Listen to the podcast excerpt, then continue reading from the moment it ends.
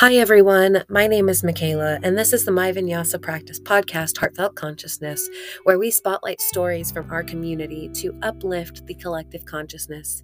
Thank you for being here and enjoy the episode. Hi, everyone. Welcome back to the My Vinyasa Practice podcast, Heartfelt Consciousness. My name is Michaela, and I'm so glad to have Shiva back with me today.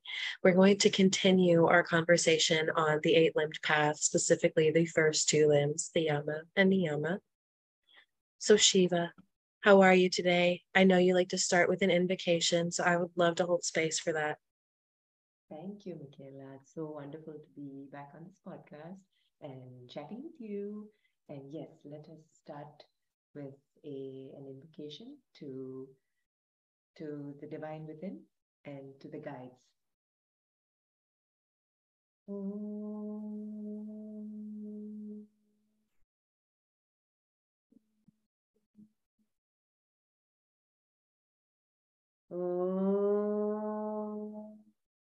तत्परम्पराय विद्महे, ज्ञानलिङ्गेश्वराय धीमहि, तन्नो गुरु प्रचोदयात्। ॐ अखण्डमण्डलाकारं व्याप्तं येन चराचरं, तत्पदं दर्शितं येन। तस्मै श्रीगुरुवे नमः। गुरुब्रह्मा, गुरुर्विष्णु, गुरुदेवो महेश्वरा, गुरुसाक्षात् परब्रह्म।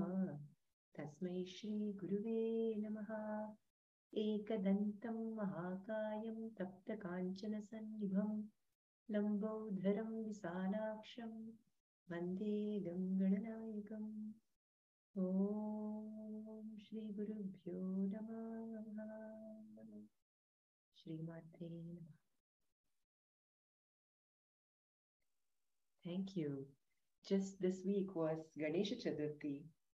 Uh, and so that's why I thought it was apt to, it always is apt but this one, this week, even more so, to do an invocation to Lord Ganesha to remove all the any obstacles that are there in our path, and so much more.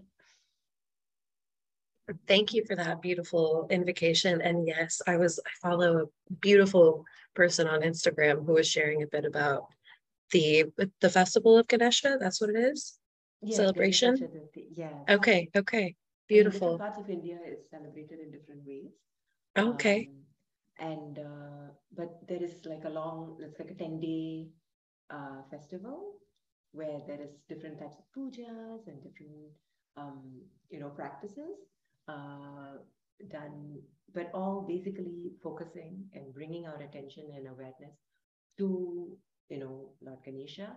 And the form, yes, but more so the energy of right? So the one, the, so Ganesha is, is connected to, you know, removing the obstacles, the one who is ever so giving, right? So, so abundance, one of abundance.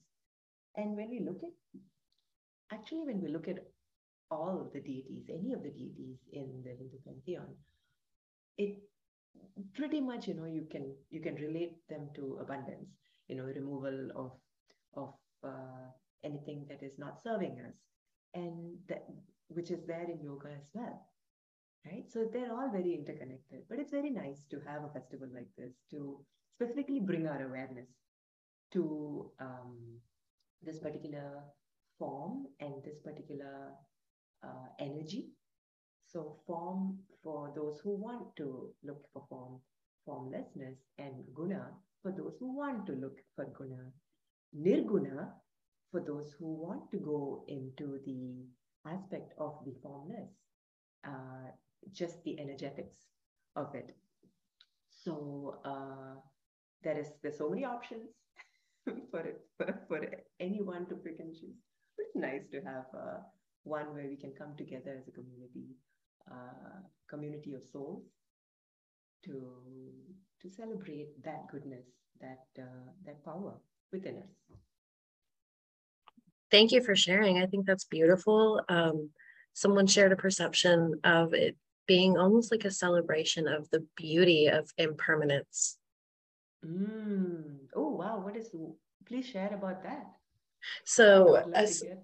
Yeah, so Susanna Barkataki is the the person that I follow on Instagram who is she's from India. She's an Indian yoga teacher and she's really big about uh, bringing in the roots, right? Her her book is Embracing Yoga's Roots. And so she was sharing a bit about her perception of of Ganesha and the celebration of Ganesha here um, currently. And she talked about how, you know, the the remover of obstacles within that, the remover of obstacles, the impermanence of things, right? How they don't stay forever. Everything comes together to fall apart and come together again. Mm, yeah. And so that just was really, really sat well with me. Yes. Oh, that's so beautiful. Which which reminds me of this um, something that I received from one of my guides. Uh, that you know we this this whole process of life we can look at it as an annealing you know the word annealing, uh, A N N E A L I N G. It is a it is actually a process which is used to um, to work with metals. So uh, the annealing. So what what they do with the metal is they will heat up the metal, and then um, there's a process or way of cooling it. So by the end of it, uh, the metal becomes softer and um, there are less stress. It removes the stresses that are inside that particular. So you can use it to to you know manipulate the metal in whichever way you want and, and stuff like that. So uh, in materials engineering, I think material sciences, uh, this process is is uh, is present, and it's uh, it's an important process.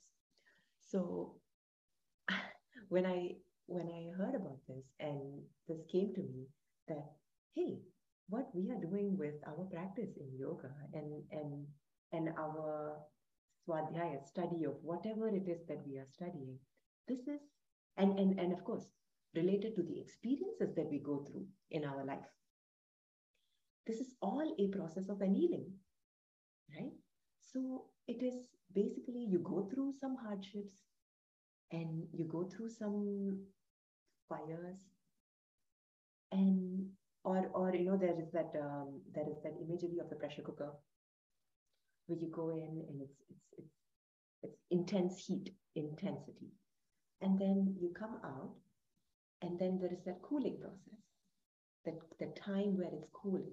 And a lot of times that time to cool is takes a long time right?